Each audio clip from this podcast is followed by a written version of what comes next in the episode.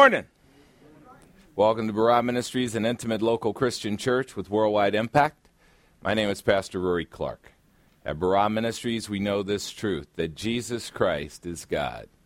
As Lord, He is 100% deity, He is God the Son. He's also 100% human, just like you and me, and His name is Jesus Christ. The Lord, God the Son, became flesh, Jesus Christ, and lived among us. He is the uniquely born one. We call Him the God man. 100% God and 100% man and one person forever. He is the sovereign God of the universe.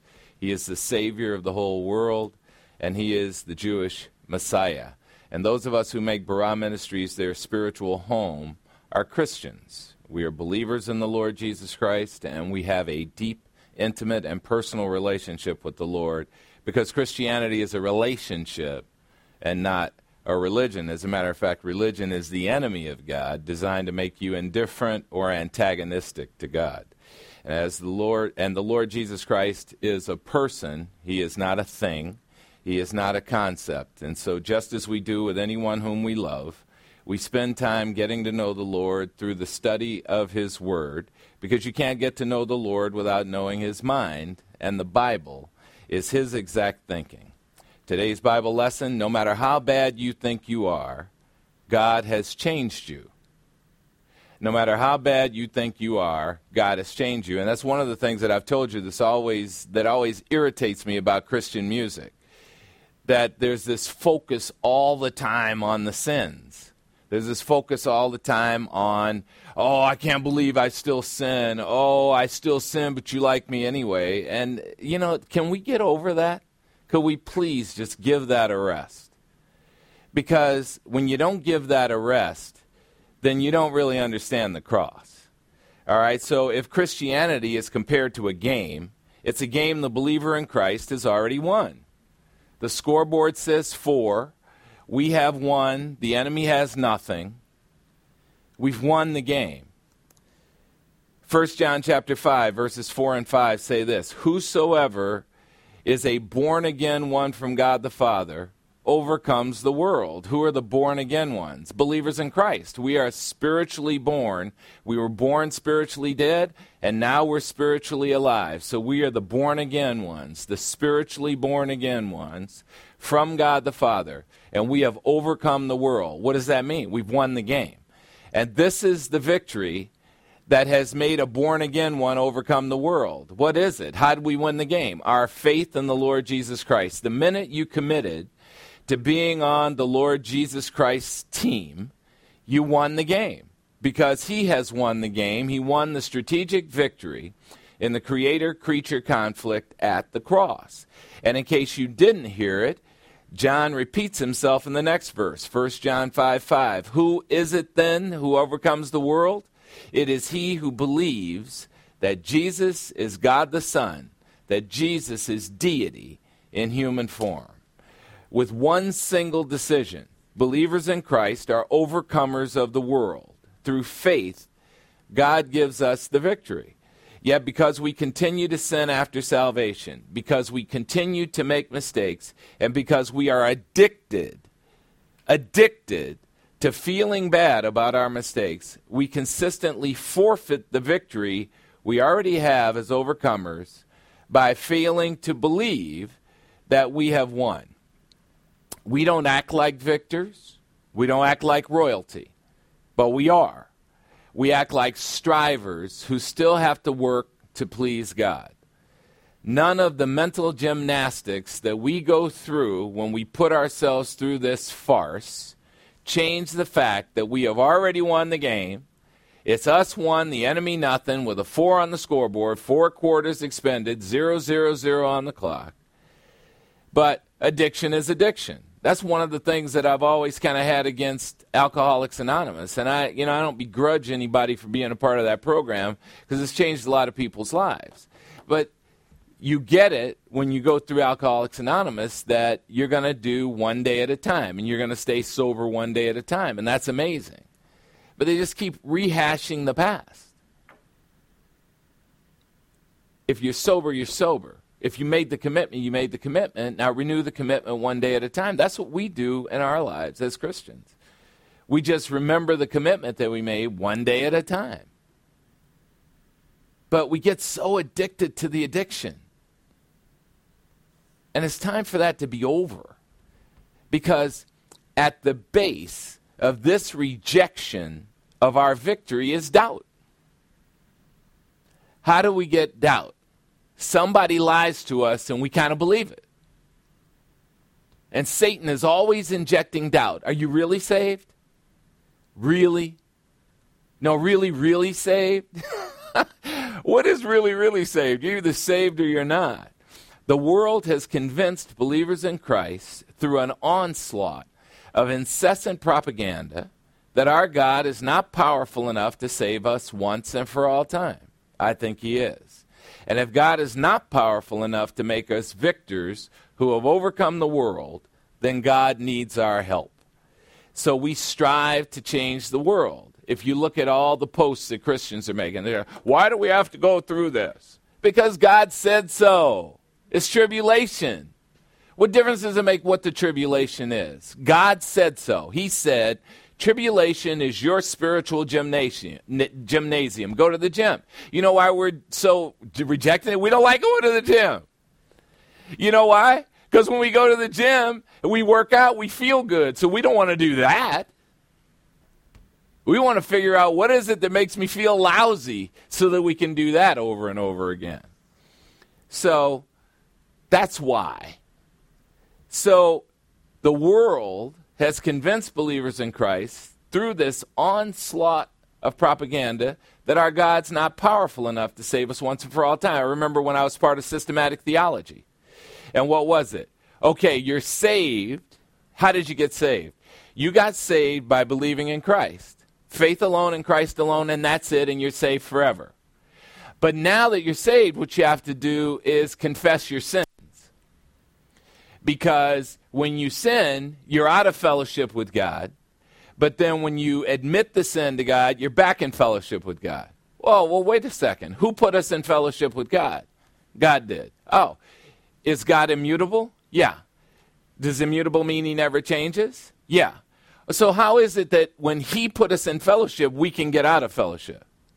If we didn't do anything to get in fellowship, how can we do something to get out of fellowship? And that's just man interpreting stuff the way man interprets stuff, which is we always want to believe deep down inside because we believe the liar that God didn't get his job done. That whole doctrine of rebound is an attack, a personal attack on the integrity of the Lord and Savior Jesus Christ. It is saying that what he is saying is a lie, and we have to help him to we have to keep on helping him to to cleanse ourselves from sins because he didn't pay for all the sins at the cross. What a bunch of bull. What a bunch of malarkey. I can't believe I stood in front of people and actually taught that crap. And you believed me teaching that crap. Amen? And I know, don't don't get me wrong. I know you still hold it against me a little bit, but you know, you decided to put it aside. I get it. It's crazy. So, no matter how hard we strive, and we can strive to change the world, we can complain about why the world doesn't see things God's way. This is Satan's kingdom. You don't go to Britain and ask why they serve tea every afternoon. They do. Drink it shut up. Don't ask why Satan is ru- running a kingdom that is designed against you. That's what he does. But you don't have to be part of that. The Bible tells us over and over, both in Psalm 46:10 and throughout its pages, cease striving and know that I am God. God is in control of the universe. God is in control of human events. We are overcomers. We have overcome. We have the victory. I know June remembers, she's old enough to remember when, you know, when black people were in slavery. And all we did, we sang, We shall overcome. We shall overcome. We shall overcome someday. Well, hey, don't be giving me reverb, man. Well, there's still some brothers in uh, the Charlotte airport who are handing uh, paper towels to people and getting tips. And I always ask them, bro, didn't you get the memo? We overcame, man. It's like, why are you still doing this? But that's that's human beings. We just like like a dog who returns to his own vomit is a fool that repeats his folly. We like doing that. Well, we like ignoring God's messages. God is indeed omnipotent. God indeed has all the power.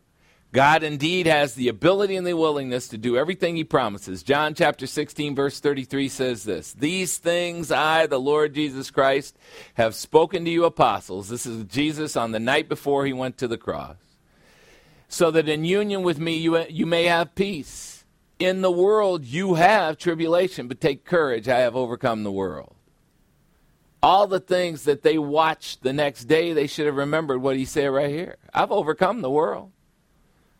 The wise among us, the mature among us, rest in victory and watch as God patiently reveals his might to the world. The problem we face in today's world with the global pandemic farce is that is something that has already been solved by our God in eternity past. We can't see the solution right now, yet in faith, trusting confidence that God has all the power and he can be taken at his word that he already solved this problem, we wait. But we prefer to nod our knuckles and to get enthralled by the world's false approach to solving this pandemic and other problems. Grown ass people are walking around with masks on who've been on the earth for 70 years, whose body has been fighting viruses for 70 years and we're scared to death of a virus because somebody told us that we need to be scared of it on television. It was a, there was a virus four years ago that killed 12,000 people. We didn't hear jack about it. And we certainly didn't put on any masks, and we certainly didn't get scared. But now we're scared. I'm in Whole Foods yesterday, and this lady, you're, you're definitely violating the six inch rule, okay, or six foot rule, whatever it is. Okay, Rain Man. Okay, definitely violating the rule. Of course, of course, you're definitely hogging the strawberries. Get out of the way so I can get my strawberries. Amen? I am not socially distancing myself from other people. That's ridiculous. But here's the cool thing see, we prefer this lifestyle of not working, you know, that's that was always our fantasy. Oh man, if I could just be at home. I wonder how all the people who had that fantasy feel now. You at home. How you like it? Because I ain't hearing one positive thing about being at home. We need to I need to be around my family. How's that working out for you? It ain't working out. Don't nobody want to be around their family, really. With no distractions, especially. They took everything for you. I'm, I'm crying Right every day I'm crying. Every time I turn on the TV and I see some sports, I'm crying. They took my sports. I like sports. Anyway, God's in charge. So this this this thought that we have that somehow God's inadequate is the same thought that believers in first century, the first century Corinthian church had. In a much worse world at that time, these people who are already believers in Christ, already victors, already overcomers, preferred living the world's lifestyle, even though they had become a new creation through the divine power of an omnipotent God. In today's lesson, we'll see that the more things change, the more nothing has changed. Even today, we settle for the world's lifestyle, even though God has changed us into beings who could never be successful in our own lives. Believers in Christ can never be successful in the old life. All right, well, let's hear some music. John called himself the apostle Jesus loved. And even though that is a description of all of us, because all of us are the people that Jesus loves, I like it that John had the confidence to express that sentiment. Yes, God loves unconditionally. And if you think He doesn't love us unconditionally because you refuse to look at yourself from His point of view, then you're missing an opportunity. 1 John chapter 4 verse 18 says there is no fear resident in unconditional love. But mature unconditional love expels fear from the heart because fear involves internal torture. I don't believe you heard me, so let me repeat that. Fear involves internal torture. And the one who fears is not yet matured by God's unconditional love. Well, we may have to beg humans to love us, but we don't have to beg God to love us. At least that's what June Murphy says in her song, sung from God's perspective. You don't have to beg.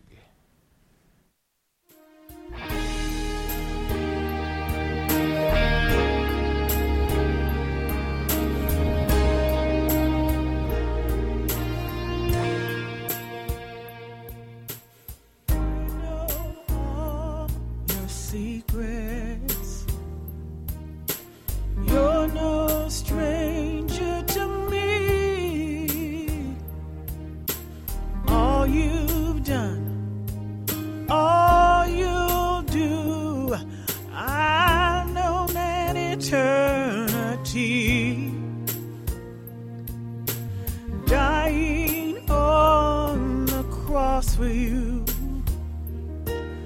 Was planned before your first breath.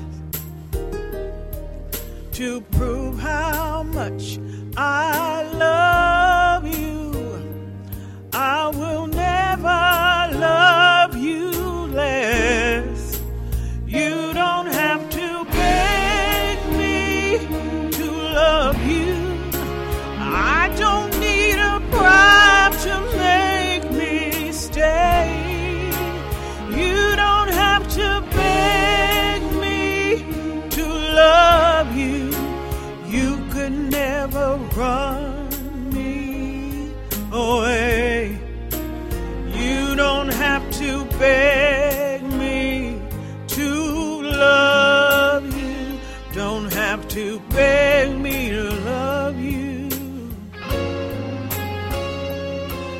stay.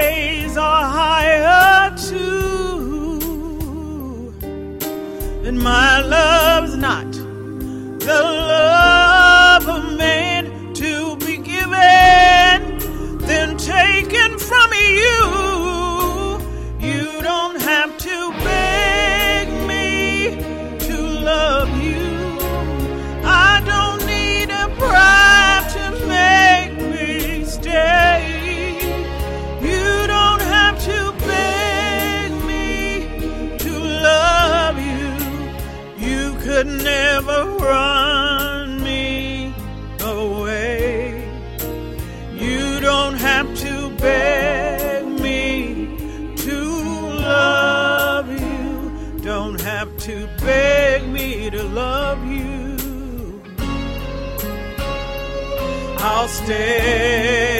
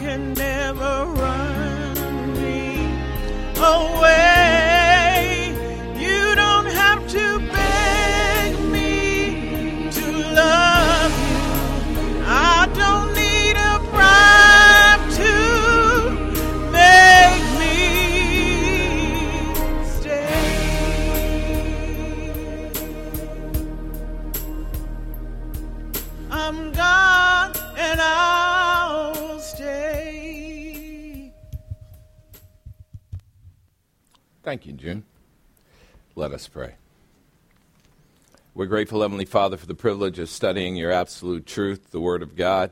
Father, thank you for delivering us from slavery once and for all time by sending your perfect Son to make a perfect sacrifice at the cross, to shed his blood and to die for the sins of the whole world. And thank you for giving us, God, the Holy Spirit, whose incessant guidance keeps on changing us into the person you already know we will become. And thank you for looking at us, how we will be and not as we are. Father, encourage us every moment to see ourselves as you see us, as loved, as forgiven, as protected, as provided for, and as victors who have already overcome the world through the gift of faith you have given us. And we ask this through the power of God the Holy Spirit. In Christ's name, say it with me. Amen. Today's Bible lesson no matter how bad you think you are, God has changed you. No matter how bad you think you are, God has changed you, so stop thinking poorly of yourself. It's a complete waste of time. And why do most people do that? They're running a game. They're running a game. They want people to feel sorry for them. I don't. I don't feel sorry for you for the choices you've made to sell yourself out. I don't. Why should I? I've done it before. I've felt sorry for people. It didn't didn't work. Didn't do anything for them. So why don't we just stop? We continue our study of the fourth passage in Paul's first letter to believers in Christ in first century Corinth. You remember Corinth is like Las Vegas of the modern world. What happens in Corinth stays in Corinth.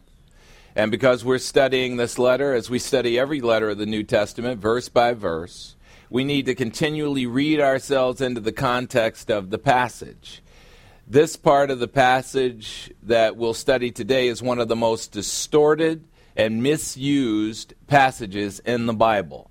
And if we take this passage out of context, we miss the whole meaning of an amazing look at God's unconditional love for his believers. Really, the whole letter, 1 Corinthians, appears to be about sin, and it is absolutely not about sin. It's about God's unconditional love in spite of our sins. Amen?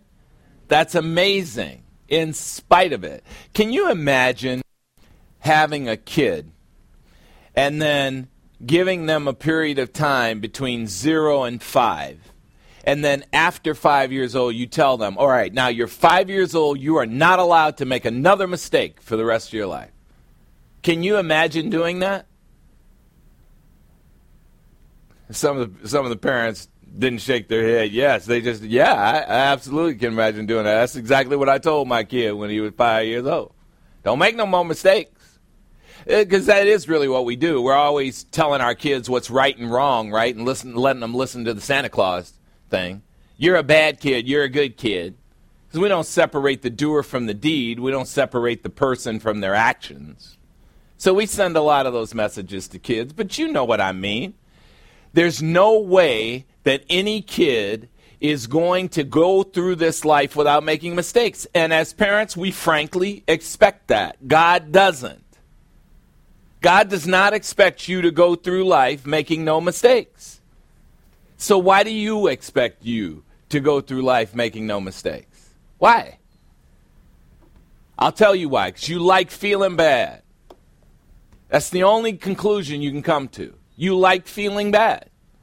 Oh, I feel so bad. How many times have you heard people say that? Oh, I feel so bad. I feel really bad. Why? Why do you need to do that? That's not God's pr- plan for you. His plan is that you feel good. Well, in the first six chapters of 1 Corinthians, Paul discusses the problems brought to him by Chloe's people and others. And in 1 Corinthians chapter 7 to 16, Paul will be addressing the concerns and offering spiritual solutions to the problems. If there is a spiritual solution to a problem, then you can assume that God knew in advance of you having a problem that you were going to have one and that He would solve it in advance. He expects you to make mistakes. Amen? So get off your own back about it Every problem has a spiritual solution. So, what were some of the human problems facing the believers in Christ in first century Corinth? Believe it or not, they had much worse problems than we're dealing with today, but the same problems that we're dealing with today. Elitism was one of the problems. The belief some people have that they are better than others because of some worldly measure. Perhaps it's their bank balance. Perhaps it's the circle of friends. Perhaps it's their living situation. Perhaps it's the color of their skin. Elitism has always plagued the world, and it is all and it always will until Christ comes again. But God doesn't look at people this way. Romans chapter 2 verse 11. There is no partiality with God. God looks at a homeless person and sees that person the same way he sees a rich person. Only probably, he probably likes the homeless person better than he likes the rich person. Because the ho- homeless person isn't a phony. God doesn't like phonies. Elitism breeds divisions and rivalries. 1 Corinthians chapter 1 verses 11 to 13. I, Paul, have been informed concerning you, my brethren in the church at Corinth, by Chloe's people, that there are rivalries among you. Now, what I mean by that is that each one of you is saying, I belong to Paul, I belong to Apollos, I belong to Cephas, who is Simon Peter, I belong to Christ. Religions. That's what people do when they get together, they create religions. 1 Corinthians 1:13 Has Christ been divided into component parts? No. Paul wasn't crucified for your sake, was he? No. You weren't baptized in the name of Paul, were you? No. I was thinking about this last night. I used to be so proud when I would say, I'm a Roman Catholic. I'm a Christian. The, the Christ part is the key. I'm a, I'm a Roman Catholic. What, is, what does that even mean? This means I'm going to hell if I don't believe in the right Christ. Divisions and rivalries cause us to forget who we are in union with Christ rather than being changed, free to live God's standards, we remain in slavery under the old standards that we were freed from by the Lord at the cross. 1 Corinthians chapter 3 verses 1 to 3. And so I, Paul, brethren, fellow believers in Christ, could not speak to you, Corinthian believers, as I would speak to spiritual persons, those with the indwelling of God the Holy Spirit believers in Christ. But I have to speak to you as if I'm speaking to men of flesh, those without the indwelling of God the Holy Spirit, unbelievers, as if I'm speaking to infants in union with Christ. 1 Corinthians 3 2, I gave you milk to drink, not solid food, for you are not yet able to digest solid food. And even indeed, even now you are not yet able to digest solid food. Why? Because you're still acting as if you are fleshly. You're acting like unbelievers. That's what God doesn't want, and that's what Paul is telling the Corinthians. You're believers in Christ. Don't act like unbelievers. For since there keeps on being jealousy and strife persisting among you at a continuous state, are you not fleshly? Aren't you acting like unbelievers, being selfish? And aren't you walking in lifestyle like mere men, as if you are not spirit filled persons? Now, I can't leave my Roman Catholic friends hanging about that comment that I made about Roman Catholics going to hell. Listen, I was a Roman Catholic for 21 years on the track to be a Jesuit priest. And the thing that shocked me more than anything else, it was to find out that the Jesus Christ of Roman Catholicism is not the same Jesus Christ of biblical Christianity. It is another Jesus. How do I know? All you have to do is look in the Catechism of the Catholic Church, and it says that Jesus did not finish the work of salvation at the cross. So every day the priest is helping them by turning a bread a piece of bread and some wine into the body and blood of Christ. It says it in the catechism. I don't make this stuff up. My opinion does not matter. I tell you that over and over and over again. But if you're part of a religion, you need to read the doctrines of your religion. You don't get to do this. You don't get to, to, to, take the Catechism of the Catholic Church, which says A, B, and C is the truth, and you look at it and say, Well, I don't like B. I don't like B, so I'm not going to pay attention to B, but I like A and C. You don't get to do that. That makes you a cafeteria Roman Catholic. You pick and choose what you want. No, you don't get to do that. If you believe in Roman Catholicism, you believe in the whole book. All right, so here, Roman Catholicism, you got the Catechism of the Catholic Church plus the Bible. Never open the Bible. They're both books for Roman Catholicism, allegedly. Every time I talked about opening the Bible, I got hit with a ruler, with several rulers, with rubber bands around them. And every time I asked penetrating questions, I got hit. Do you think that was going to stop me from asking so that I could find out the truth? There's no way. A question is a weapon. You ought to always be asking questions. You ought to question everything I do here. If you're not, then you're not doing what the Bereans did. The Bereans after they heard Paul, went home and studied the Bible to see if what Paul was saying is so. I think that's in Acts chapter 17. You ought to be doing that every week. Now, so remaining in the old life as a Christian, like a dog returning to its vomit, leads to conduct unbecoming of a Christian, such as incest. 1 Corinthians chapter 5 verse 1 it is actually reported by Chloe's people and others that there is sexual immorality among you. The kind of sexual immorality in the Corinthian church among believers that is not even considered okay among the Gentile unbelievers who find some conduct repugnant. The mafia term infamia that someone is having sex with his father's wife, someone's having sex with his stepmother in the mafia, there is conduct that is called infamia. You don't sell drugs to kids. You don't mess with a man's family. Those are infamia. And what is an infamia? It's a term that comes from the word infamy, which means despicably shameful conduct. And even though in the mafia you may be a made man, you can be killed for stuff like that. You can be killed for infamia the kind of conduct that no one in his right mind would ever engage in. Now, the manifestation of elitism, divisions, rivalries, and sinfulness gone bad leads to destructive competition between believers in Christ. And one form of this destructive competition between believers in Christ is, is what breeds lawsuits. 1 Corinthians chapter 6, verses 1 to 11. So let's look at the passage we're studying, and then we'll go specifically zoom in to the four verses for today. Does any one of you in the Corinthian church, you believers in the Corinthian church, when he has a legal case against his neighbor, a fellow believer in Christ, dare to go to law before unrighteous unbelievers? Dare to go to law before outsiders and not Instead, go to law before the saints?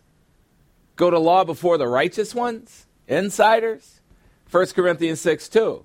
Or do you not know that the saints, believers in Christ, will judge the world one day? If the world is to be judged by you saints, if God thinks you're good enough to judge the world one day as saints, and that is the truth, Aren't you competent to judge the most trivial civil legal cases among you? Do you not know? Paul loves this one in this passage. That as saints, we will judge angels also? And if God thinks you are competent enough to judge angels as saints, how much more then will we be competent enough to judge the ordinary matters of this life? What is that? Civil cases. 1 Corinthians chapter 6 verse 4. So if you set up law courts dealing with trivial civil legal matters of this life, why don't you appoint as judges those who are held in contempt within your own church? And that means the poor, men of little account, persona non grata. And as we accurately put in the slide, the poo, not just the poor, the poo, because the poor, the po are considered poo. Amen? That was a little joke. 1 Corinthians 6 5. Ha ha ha. June never laughs in church when I make some say something funny, but anytime I call her during the week on the phone, she's laughing hysterically the whole time. It's all right. It's no problem. At least I didn't run out of breath at the end of my song. All right, let's continue.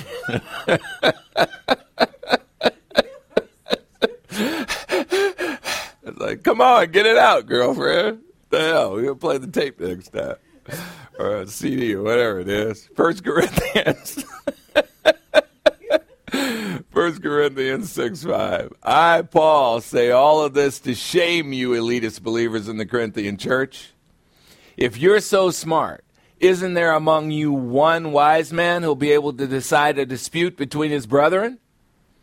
1 Corinthians 6 6. Instead, brother goes to law with brother and then takes that before judges who are unbelievers. All right, here's the part of the passage we're going to look at today. 1 Corinthians chapter 6 verses 7 to 11. This is the controversial, always used wrong verses and I'll tell you some funny stories about it. 1 Corinthians 6 7. Actually, then, it is already a spiritual defeat for you believers in the Corinthian church. Not a legal defeat, but a spiritual defeat. That you have civil lawsuits with one another. Why not rather be wronged? That's one of the most wronged people in the congregation. I know what that amen was about. Amen? Why not rather be defrauded? 1 Corinthians 6 8. On the contrary, you yourselves wrong and defraud. You do this even to your brethren. 1 Corinthians 6 9. Here are the next two verses. These are the ones that are distorted. Or do you not know that the unrighteous, which is unbelievers, will not inherit the kingdom of God? Now, if you leave that unbelief believers off, what people see is do you know do you not know that the unrighteous will not inherit the kingdom of God? And people interpret that that the unrighteous are people who commit sins. Incorrect. Do not be deceived, neither fornicators, nor idolaters, nor adulterers, nor effeminate, which are males sexually penetrated by males, nor homosexuals, those who penetrate eff- effeminate males, nor thieves nor the greedy, nor drunkards, nor revilers, nor swindlers will inherit the kingdom of God. 1 Corinthians 6:11. Some of you were of these lifestyles that would exclude you from the kingdom of God, but then you were washed, cleansed from your filth through the water of the word, the gospel message. But then you were sanctified, set apart in union with Christ. But then you were justified, acquitted, legally declared as having absolute righteousness by God the Father, in the name of the Lord Jesus Christ, and in the baptism of the Holy Spirit of our God and Father. See, the big problem with all this conduct among Christians that's being delineated in 1 Corinthians 6, 9, and 10 is that there's no way to tell the difference between a believer in Christ and an unbeliever if you're going to act the same way they act. Even though there is a big difference between believers in Christ and unbelievers, what's the big difference? We have the victory. We are overcomers. We are saved. We are going to heaven. We could never be confused with unbelievers. Amen? And in the midst of our mistakes, when we get behind God's eyes, when He looks at us, He loves us unconditionally. He has forgiven us in the past, with the result that we stand forgiven forever. We don't ever have to ask Him for forgiveness of sin, uh, for, forgiveness again because we already have it. So you don't ask for stuff you have. He has planted in us, He has, has planted us in a sphere of grace, a geodesic dome of grace, where we are free to make mistakes as we continue to learn and as we continue to be transformed from that initial transformation where we became a new creation at the moment of salvation. All right, now when we return from our five minute break, we'll take your offering and then we'll deal with this difficult passage that has been abused by legalists for centuries. Take a five minute break.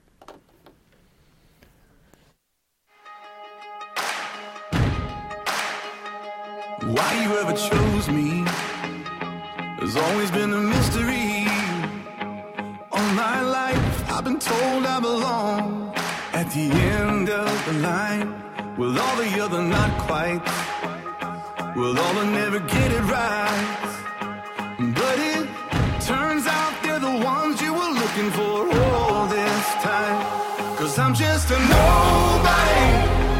Trying to tell everybody all about somebody who saved my soul. Ever since you rescued me, you gave my heart a song to sing. I'm living for the world to see nobody but Jesus. I'm living for the world to see nobody but Jesus.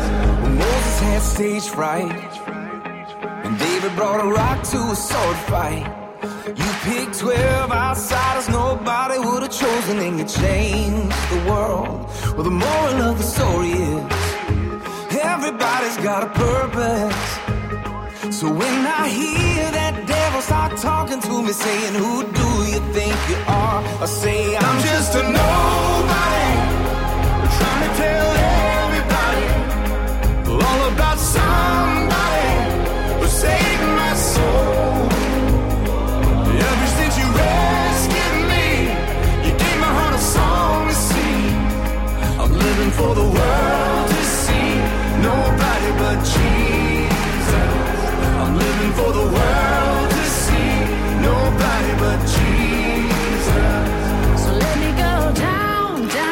down, in history as another blood-bought, faithful member of the family. And if they all forget my name, well, that's fine with me. I'm living for the world to see nobody but Jesus.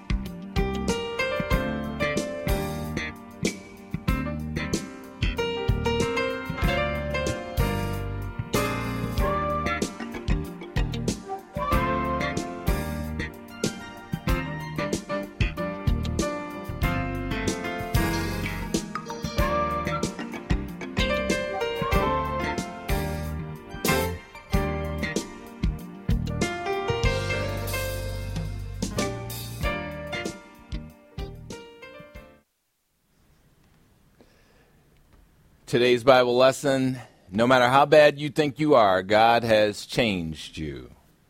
No matter how bad you think you are, God has changed you. Well, may God the Holy Spirit open your hearts wide with generosity for the sake of the spread of the gospel message, for the glory of our Lord Jesus Christ, and for the pleasure of our loving Heavenly Father. Let's welcome up Deacon Denny Goodall with the offering message.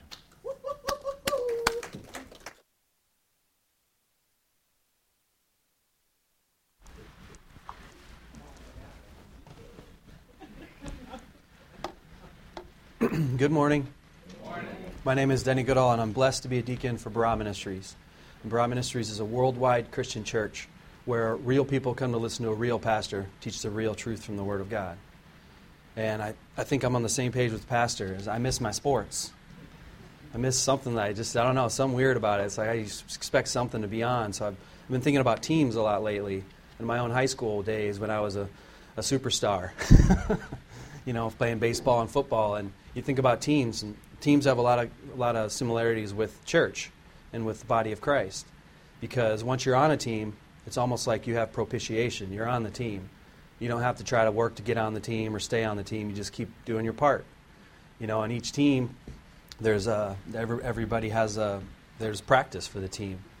So you come and you practice together and you work together and you work on your, your rhythm together and your unity of spirit and everything. And those things really matter. And then on the team, you also have positions. Everybody has a position on the team. You have a job to do. And it's a little different in each sports how it works together or you work individually, but everybody has a position. And I think like that's how the church really should act is a lot like a team. We really should group together and we should have t-shirts and hats. And we kind of have some of that. but I, I, when I look at the Bible, I always wonder, you know, wh- where's the verse that's kind of helped me think about how I should treat my team? Because sometimes the team doesn't always work together very well. Sometimes rivalries exist. And sometimes people are a little more competitive. They worry about their own numbers and not the team. They're worried about their own, their own uh, glory, so to speak, instead of worrying about God, the glory being to God. And it's really easy for people to get wrapped up in their own personal lives and bring that into the church or bring that into a team and kind of disrupt things. But I think there's a verse that helps us get through that, and that's Philippians chapter 3, verses 13, and 14. Brethren, I do not regard myself as having laid hold of it yet. It being knowing Jesus Christ and the power of his resurrection and the fellowship of his suffering, us being conformed to his death. But one thing I do, forgetting what lies behind and reaching forward to what lies ahead. Philippians chapter 3 verse 14. I press on toward the goal for the prize of the upward call of God the Father in union with Christ Jesus. So as a team, we should just always press on, right? Let's just, we don't need to hold grudges. We don't need to say, hey, that person did this one time and now I need to get them back. And especially like Pastor, how, you, you should never even think about the fact that we hold a grudge towards you. We're just as guilty of that. It's like Adam and Eve. Can Adam hold a grudge against Eve? No. He decided he knew the rules. We have the Bible. We could have known the rules. You know? So it's we just need to remember as a team here, we, we have propitiation. We don't have to try. We're here. We're not going to look down on anybody. We're not going to hold grudges because that's what Christ wouldn't, he wouldn't want us to do that. You know, we all have we all have to practice. We're not going to get perfect at giving the gospel unless we practice. And we're not going to know our position and know our, know our spiritual gift unless we're here. And we're engaged in our spiritual life, just as personal as Jesus Christ is with our life. Let's get personal the same way and I was thinking, there's you know you got Hey Siri or you got Alexa and you got Hey Google, and I was thinking instead of that just say Hey Bible. You know, let's let's ask questions to the Bible instead of Google or Alexa, and that's really the the only truth we have in this world. Because you look at what we just had this scamdemic, it's it's ruining our lives. It's ruining some people's careers. Businesses are closing, and it's it's very very trying. But you know, if you go to the Word, that God's going to get us through it. He's going to conform us to his death. And once there's a death, there's always a life. So after this little scamdemic death, we'll have some lives. And so I know these businesses are just going to explode. And so hopefully, businesses that aren't doing well in Cali can move to Arizona and do even better. Who knows? So, you know, as a team, let's work together. Let's, let's have a little effort in this, each other, and let's give of our time, our talent, and our treasure when we get the chance. So thank you very much for continuing to always bless this ministry with your blessings and for supporting our pastor. So thank you.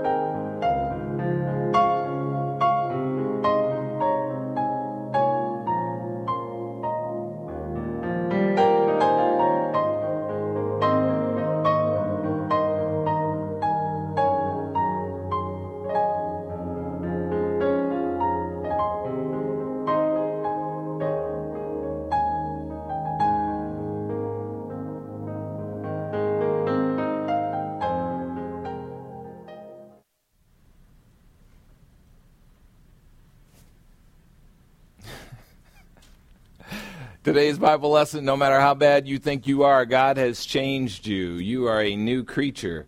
Well, the court system in, first, in the first century favored the rich and decimated the poor. Unlike today, right? if you ain't got no money, you ain't going to get no justice. Amen? Amen? yes. The court system favors the rich and decimates the poor just as it does today. It was elitist. And just as you can do today if you are wealthy, you can buy a victory, especially in civil trials, as in contrast to criminal trials. If you murder somebody, you're going to have a tough time buying your way out of that. But what if you have a lot of tra- parking tickets? In Chicago, you can buy your way out of parking tickets. There was a thing called the Gray Lords probe, where they they did this uh, this this investigation. The FBI did an investigation about corruption among judges in Chicago. Now that's just stupid to say. Judge in Chicago corruption. It's the same word, right? But here's what was happening. Let's say you had 150 parking tickets and you wanted to get out of it, there would be a publication that said, hey, if you want to get rid of those parking tickets, call this number. It would go right into a police station, right to a desk, and the police officer would say, here's what you can do. 150 tickets would be $5,000. Just put 2500 in cash in a brown paper bag. Meet me at this pillar in the courthouse and I will exchange $2,500 for a thing from a judge that says that all your tickets are dismissed. And that was it.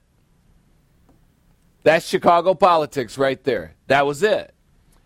You just buy your way out of 150 tickets with some cash. And the judge would sign off on it. That's quite illegal, but that's exactly what was going on then. And it's the same thing that goes on right now. All right? Well, that's the same thing that was going on in first century uh, Corinth. You could buy your way out of civil things because they weren't considered that serious. All right, 1 Corinthians chapter 6 verse 7 then says this. Actually then, it is already a spiritual defeat for you believers in Christ in the Corinthian church that you have civil lawsuits with one another. Why not rather be wronged? Why not rather be defrauded? In minor disputes, believers were going against believers in the courts. Trials in the first century were all about slander. it was the ruining of the reputation of a person. Much like what happens today when you commit a sexual crime and you get on the sex offenders list. If you are engaged in child uh, pederasty, which is having sex with a child, you go on a sex offenders list. If you solicit a prostitute, you go on a sex offenders list. Any sexual crime, you go on a list. Okay, now here's the way I thought it worked in the United States, because it used to work this way. What used to happen is you commit a crime, you get accused of it, you get convicted of it, you get a sentence. Okay, you did this crime, whatever the crime is, the sentence is 10 years, you did the 10 years, and then it was done. That's it. And what do we say? You paid your debt to society. Then all of a sudden, that wasn't good enough. And now it's, yeah, you paid your debt to society, but we're going to stick a label on you that is an identity. You're a sex offender. And so when you move into a neighborhood, you have to announce, even after you've paid the debt, you have to announce that you're a sex offender. Now, you don't have to announce that you're a murderer. But you do have to announce that you're a sex offender. This is our system. This is justice. This isn't justice. This isn't second chance oriented. This isn't you paid your debt. This is a stain that never goes away. Oh, but Pastor, there are some crimes that need harsher punishments. There are all crimes have varying punishments. But you can buy down. That's our system. You can buy your way down. You can plea bargain.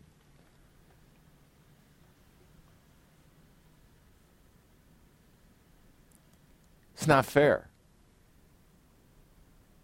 But that's, you think it's not fair today? First century, the poor didn't have a chance. Did not have a chance. So, what's Paul talking about? He's saying this litigious mentality obliterates the body of Christ, the fellowship of the entire congregation. This is a failure of uncond- unconditional love because a litigious mentality is selfish. Litigation is win lose, it's not win win. It's not what works for both of us in a dispute. It's I want to win and I want to crush you in the process. And Paul is recommending that even those considered the least among the congregation are competent enough to settle simple disputes. It does not have to go to court. God is watching how we handle disputes, and his recommendation comes through the Apostle Paul. Wouldn't it be better to be defrauded or to be wronged than to get our disputes settled by unbelievers? Now, if you wonder what God's answer is, isn't it great that he wasn't looking for fair treatment when he went to the cross? As one of the thieves on the cross said, this we deserve to be on these crosses because we were guilty. This man hasn't done a thing. As he w- walked to the cross, he was punched in the face. People put a bag over his head, punched him in the face, and said, Hey, prophet, prophesy who hit you. They pulled his beard out. He was unrecognizable by the time he got to the cross. He was so beaten, completely unfairly. And he didn't stand up and start saying, That's not fair. That's not fair. He took the punishment. He would rather be wronged and rather be defrauded than not go to the cross to pay for every sin of every person who ever came to this earth. Amen? For a Christian, refusing to press an advantage through a lawsuit that is a reflection of our Savior. When we have somebody down and their throat's exposed and we, we decide not to cut their throat, that is a victory. That is a reflection of our Savior. The Lord could have turned his back on us when we were at our worst, and he didn't. Romans chapter 5, verse 8 says this God the Father demonstrates his own unconditional love toward all mankind, in that while we were yet sinners, while we were unrighteous, ungodly, unbelievers, Christ died a sacrificial death for us. He didn't die for us when we were good. He died for us when we were at our worst. He didn't pick uh, the, the best person in the world to write the New Testament. He picked the most despicable person in the world, Paul, ever, to write the New Testament. Why did he do that? You know why. Because he's a God of second chances. And then third and fourth and fifth, and Paul, uh, Peter, uh, you know, the, the Mosaic law said give people three chances. Peter, being the benevolent big mouth that he was, said, Hey, God, when I forgive my friends, how many times should I should forgive them? Seven times? Aren't I benevolent four times more than the Mosaic law? Jesus said, Not seven times, I tell you 70 times seven. And he was referring specifically to the Jews because 70 times 7 is 490, and that's how many years the Jews had to evangelize. He dropped a bomb on Mr. Peter. Amen? So we reflect the Lord when we do what is suggested in 2 Corinthians chapter 12 verse 10 which says this therefore I Paul am well content with weaknesses with insults with distresses with persecutions with difficulties for Christ's sake for when I am weak then I am strong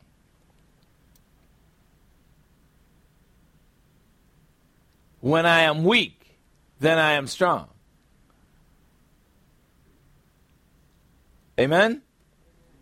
I didn't hear you. All right, so it's better to handle disputes in house with other Christians than to go before unbelievers for resolution. As Christians, we can choose the ways of the world to which we do not belong, or we can choose the ways of God. And Paul's saying, choose the ways of God, stop choosing the ways of the world.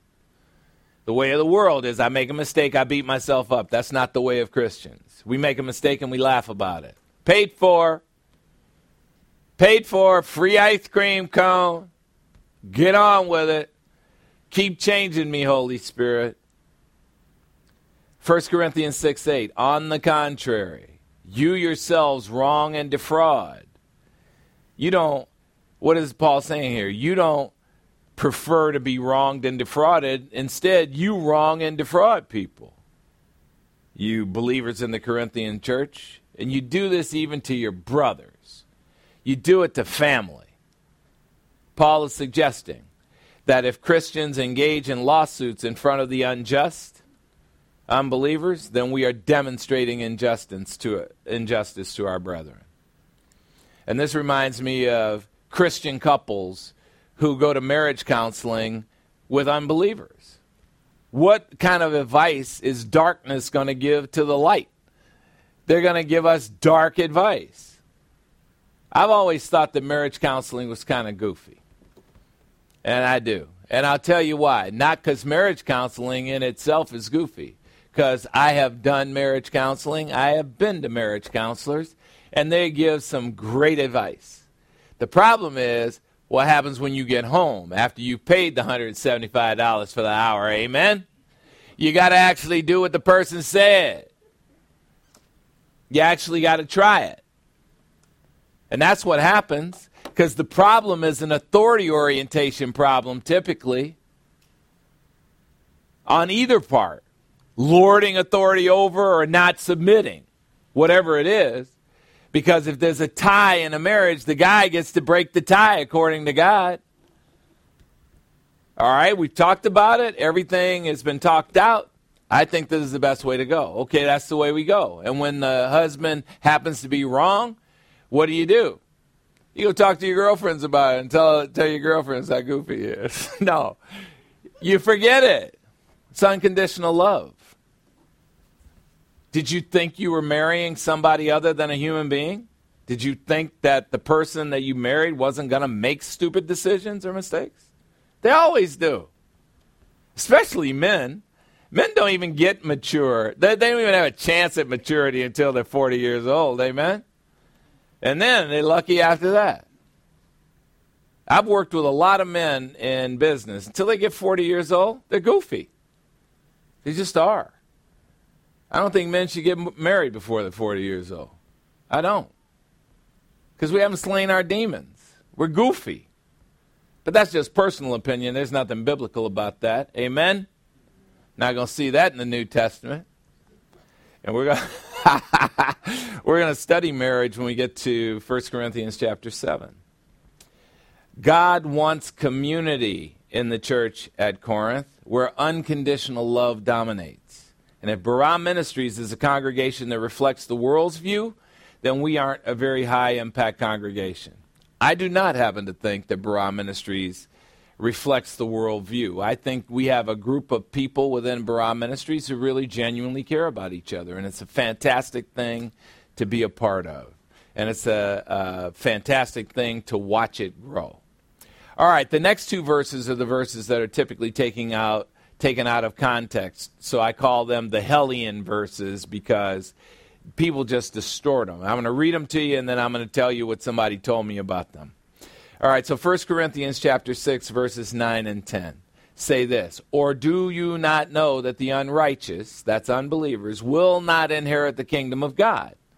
Do not be deceived, neither fornicators, that's premarital sex, people who have premarital sex, nor idolaters, people who make idols of any kind. Money can be an idol, uh, a, a person in your life can be an idol, a sports team can be an idol, there can be a lot of idols, nor adulterers, people who have sex outside of the scope of marriage, married people who have sex outside of the scope of marriage, nor effeminate, males who are sexually penetrated by males, nor homosexuals, those who penetrate effeminate males.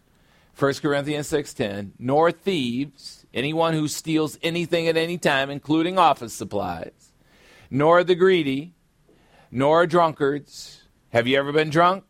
Nor revilers, people who fight. Ever been in a fight, verbal or otherwise? Nor swindlers. Ever double crossed somebody? Ever cheated anybody out of something? Ever buy something from a store and taking it back knowing good and well that you used it for a longer period of time than you should have and then take it back to the store? You're a swindler all of those, you will not inherit the kingdom of God. What does that mean? You're going to hell. Okay, now, I can see from the eyeballs that all of you have found yourself on that list. Amen? Amen. Calm down over there. Amen. You find yourself on that list? Yep. Okay, I didn't hear you. See, you when you're guilty, you don't want to talk. Did you find yourself on this list, yes or no? Yes. Okay, thank you. All right. Now here's the funny here's the funny part. So, you know we have a, a ministry to the vets, right? So I come in one day, um, I'm probably half an hour early, and there's seven vets sitting around a table. So they call me over. Hey, pastor, come over here. Come over here. And they pull out these two verses. And they said, read these verses. So I read the verses. They said, okay, Pastor, I have a question for you. I said, okay, go ahead. Do you think faggots can go to heaven?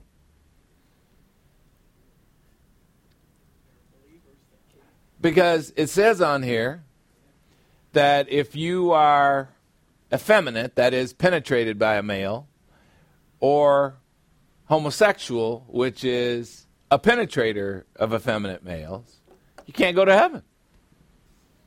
So, Pastor, what's your opinion about this? I said, Well, my opinion in $2.40 will get you a cup of Starbucks coffee. It doesn't matter what my opinion is, it's what that passage says. Okay, well, what does that passage say? Well, I said this passage is very misunderstood. So let's first start with the basics. How do you get to heaven? They said, You believe in Jesus Christ. I said, Correct. So if you believe in Jesus Christ, you're going to heaven, correct? They said, Yes. I said, Okay, what if you're a believer in Christ and you commit the sin of homosexuality? Are you going to heaven? They said, No. I, oh, wait, wait, wait a minute. Wait, let's back up. You said the only condition for going to heaven is believing in Christ, right? Yes. Okay. Now, a believer in Christ who is going to heaven commits the sin of homosexuality. Are they going to heaven? No. Faggots are not going to be in heaven. But okay. All right. Well, let's just let's just put that on the side for a second. All right, let's go look at this passage really. Okay, First Corinthians, the first thing you have to see in these verses is it says, Or do you not know, which is, you aren't ignorant, are you? This is 1 Corinthians 6 9. Or do you not know, you're not ignorant, are you, that the unrighteous will not inherit the kingdom of God? Who are the unrighteous? Unbelievers. This is not concerning believers in Christ. All right? Uh, uh, all right. Don't don't take my word for that. Let's just put that over here too. Let's just sit that there. Okay, now. So not fornicators. Fornicators won't inherit the kingdom of God. Have any of you guys ever engaged in premarital sex? Silence. I wasn't talking to, uh, I was talking to the vets here. I'm still in the vet story here, June. Yeah. We don't we don't need to hear about your sins. Amen. All right, so silence. I said, have you guys ever engaged in idolatry? Yeah, no, not really. Do you have a favorite sports team? Yeah. You spend a lot of team time watching them? Yeah. Idolatry. You spend time doing that and you don't spend time with God? It's idolatry. Yeah. Adultery. Ever been married and had sex outside of your marriage? Silence. All right, you already talked about effeminate and homosexuals. Let's go over to the next one. 610. Ever stolen anything? Yeah, not really. Yes, you have. Ever been greedy? Well, what is greed?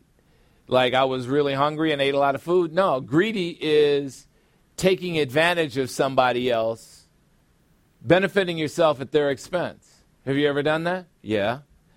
Ever gotten drunk?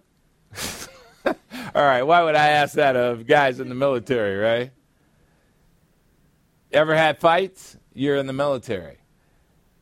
Ever con somebody out of something? You know you have. So why did you single out the sexual sin of homosexuality from this list when what it says is anybody who does any of these things is going to hell? See, they completely missed the point of the verses because they took them out of the context of the passage. What the passage is saying here, legalists have a field day with this passage because what they want to say is that if you commit these sins, you're going to hell. Well, then what did Jesus Christ do at the cross? I think he paid for every sin we would ever commit, past, present, and future. So sin is not the thing that does or doesn't get you into heaven. Why can't we get that? Legalists have a field day with the passage because they claim if you sin, you're going to hell. That is false. And you especially are going to go to a special place in hell if you commit the worst sins. But one thing God makes absolutely clear, clear through Paul in this letter is that in spite of their abominable sins, the Corinthian believers in Christ, in fact, no believers in Christ, will be in hell. Corinthian believers in Christ will not be in hell, and no believer in Christ will be in hell.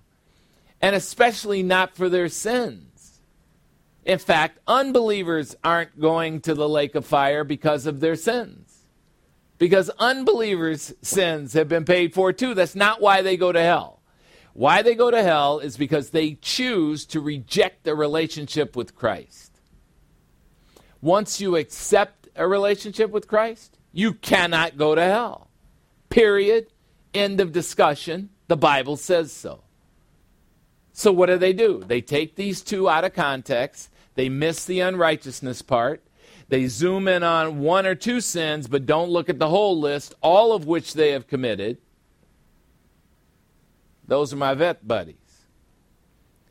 And so I came back two months later because we go to see the vets every couple months. And one of the guys called me over and he said, Hey, I heard that little conversation when you had those seven guys about 1 Corinthians 6, 9, and 10. I said, Yeah, I, I hope I got them straightened out. He said, You didn't. They said that the reason that you don't think homosexual, homosexuals are going to be in heaven is because you're a faggot.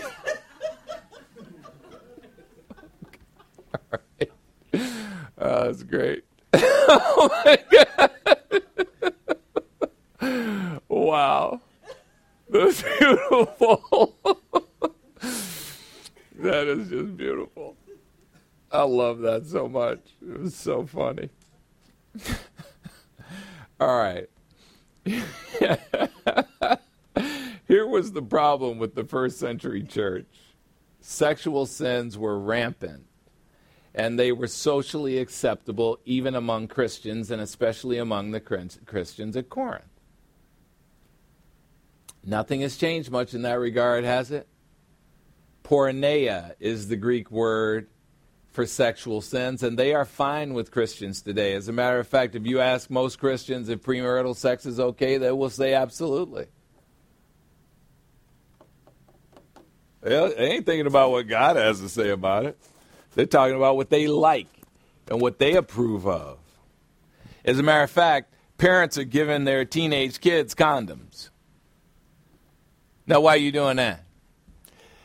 Parents are t- putting their teenage daughters on birth control pills. Why are you doing that? What you're saying is it's okay to have premarital sex as long as you don't get pregnant.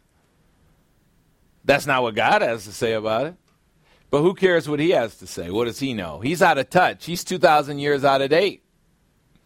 Because in the modern times, we're different. This was the first century church, the same philosophy was going on. We think we have sexual sin problems today with the lesbian, gay, bisexual, transgender, queer, or questioning movement. We are kindergartners compared to the first century Roman practices. In the first century, male prostitution was prevalent. Male prostitution. What kind? Pederasty, sex with little boys, rampant.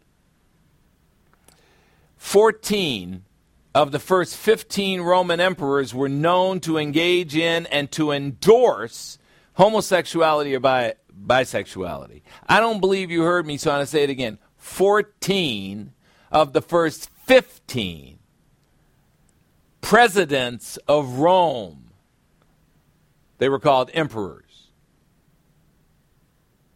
either engaged in homosexuality openly and verbally or bisexuality. Yeah. Sexual sins don't diminish in evil in God's eyes just because they're socially accepted by humans. You know, now we got rainbows everywhere all over our Facebook pages. Right? And so because we say it's okay, then it's okay. No, it isn't. Here's what the Old Testament view of sexual sins was and this is from the Mosaic Law. Leviticus chapter 18, verse 22. You shall not lie with a male as one lies with a female. Code, that's code. You shall not have sex with another male if you are a male, like you would have sex with a female. It is an abomination. That's Leviticus 18, 22. Leviticus chapter 20, verse 13 tells the penalty for it. If there is a man who lies with a male as those who lie with a woman, both of them have, committed a detestable act, and they shall surely be put to death. Their blood guiltiness is upon them. They were stoned to death.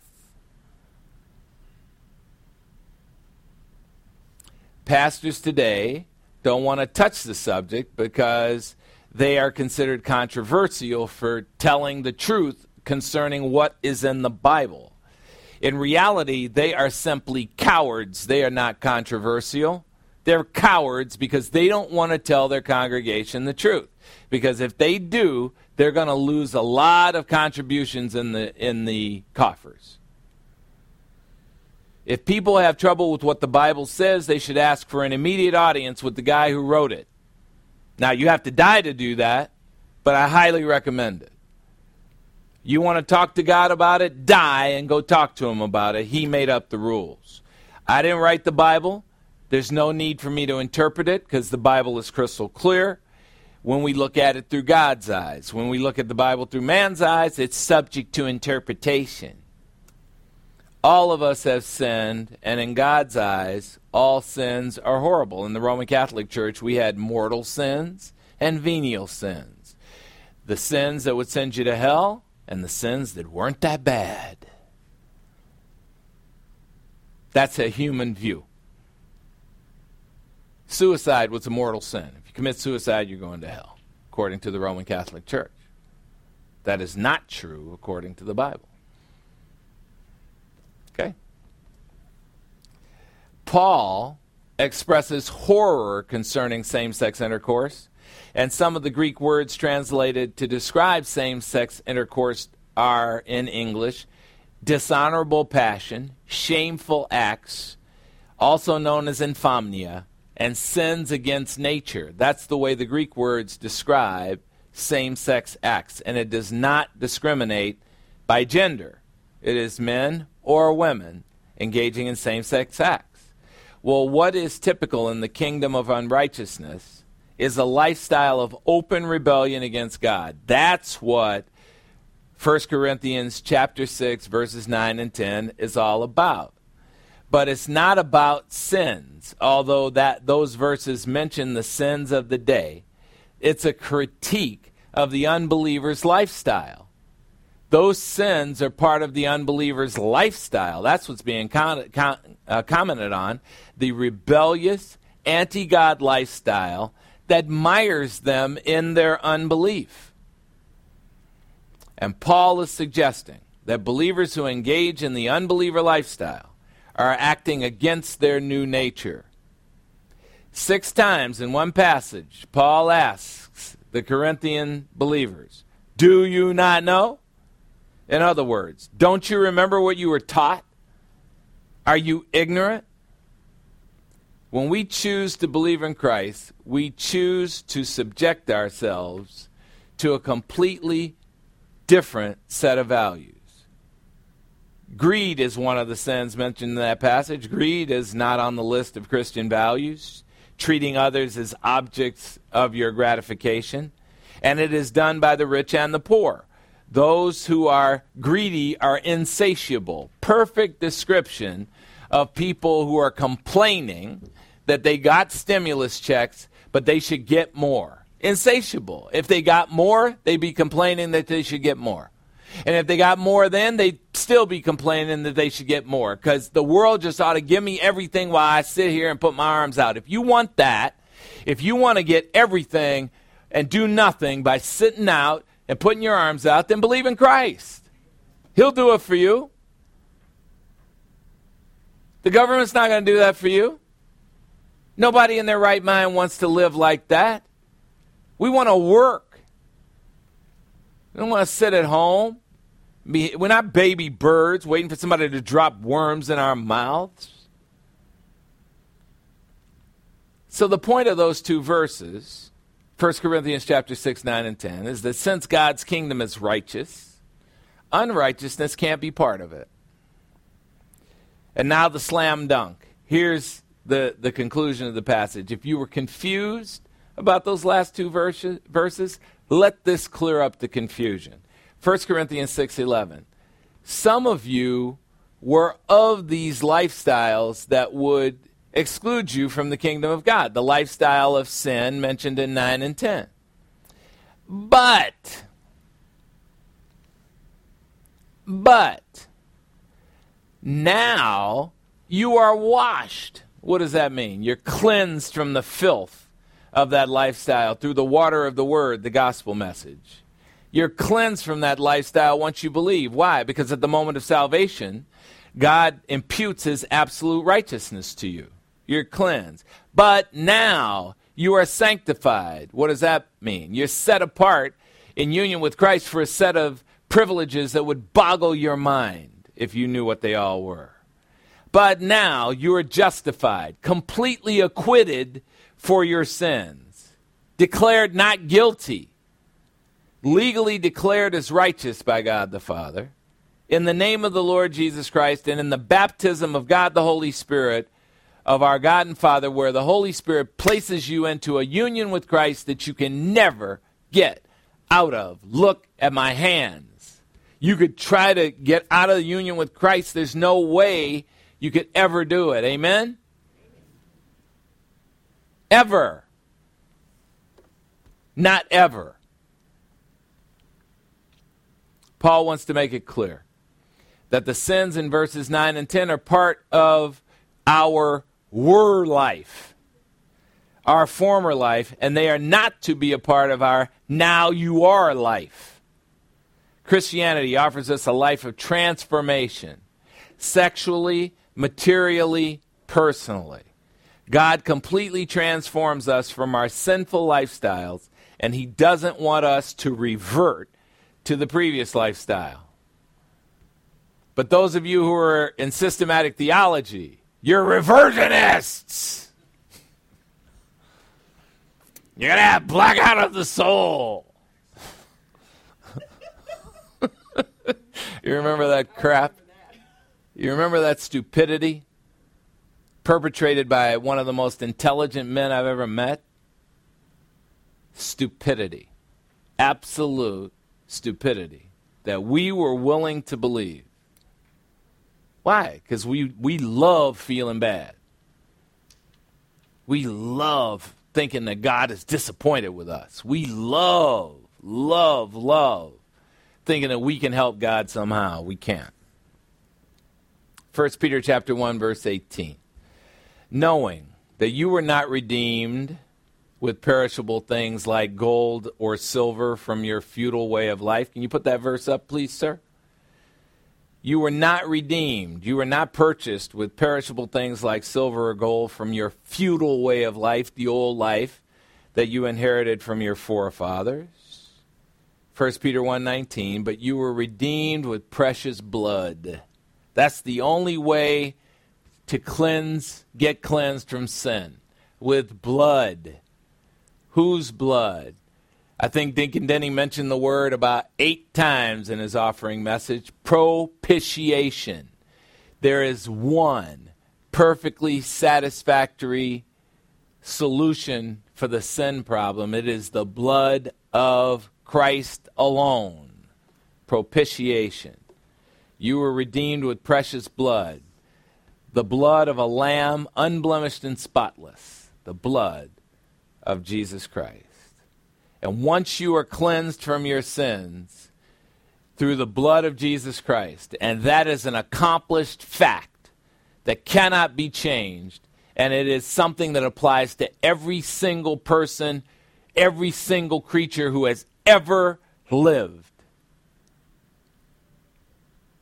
Once you've been cleansed with that blood, there is no need for an additional bath. There's no need for purgatory, the additional cleansing from sin. There's no need for confession of sins because you're out of fellowship and you got to get back in. That's just silliness that we love to believe because we don't want to look at life from God's perspective. We want to look at it from man's perspective and all their stupid interpretations of goofiness, all designed to make it okay for us to beat ourselves up. Can we change? Probably not. Probably not. If you look at the evidence, we don't. But will we change? Absolutely. Why? Because if the Lord is powerful enough to save us, and He is, then God the Holy Spirit is powerful enough to sanctify us. And that means to conform us to the image of the Son. That's what He promised to do. That's what he's going to do. And he has never failed. And you ain't going to be the first one he fails with. Amen? All right, well, maybe June. So, isn't it about time? isn't it about time to live as who you are in union with Christ? That's what Paul asked believers in Corinth, and that's what I'm going to keep on asking you. Isn't it about time that you learn to live who you are in union with the Almighty Christ. All right, well, the closing moments of our study are for the benefit of anyone who doesn't have a personal relationship with the Lord and Savior Jesus Christ, the sovereign God of the universe. We want you to know that God wants you. And what He wants from you is for you to make the most important decision of your life. What's going to happen to you when you close your eyes in this life? Will you go to heaven or will you go to hell? Well, many think the key to getting to heaven is to be a good person, according to this standard, a bad person goes to hell, Well, the Bible obliterates this delusion. The Bible says we're all bad people. Romans chapter 3 verse 23, all creatures have sinned and fall short of the glory of God. Romans 3:10, it is written, there is no creature who is righteous, not even one. 1 Corinthians chapter 15 verse 22, all in union with Adam at physical birth, and that is every human being who comes to earth are set to die the second death in the lake of fire. Your condition at your physical birth is not your fault, but it is your circumstance. But the good news is that the Lord Jesus Christ did something about your problem because he doesn't want anyone to go to the lake of fire. 2 Peter chapter 3 verse 9. The Lord is not slow about his promise of salvation, as some accuse him of. Instead, he is patient toward unbelievers, not wishing for any to perish in the lake of fire, but for all to come to repentance, which is a voluntary change of mind about having a relationship with the Lord Jesus Christ. If God's not willing for you to go to the lake of fire, then there's only one way for you to get there. You have to choose to go there yourself. The Lord provides human beings with the Bible to eliminate the path to heaven, to illuminate the path to heaven. John chapter 20, verses 30 and 31 say this Therefore, many other signs Jesus also performed in the presence of the disciples, which are not written in this book, the Bible but these things written here have been written so that you may believe that Jesus is the Christ, the Jewish Messiah, the Son of God in human form, and that by believing in him, you may have the resurrection life in his name. The Bible contains the Lord's exact thinking. So, how can you get to heaven? Right where you sit, right now, you can tell God the Father that you believe in the Lord Jesus Christ, and that is the moment of eternal life for you. Acts chapter 16, verse 31. Believe in the Lord Jesus Christ, and you will be saved, you and everyone in your household who also believes. Who is this God that saves you?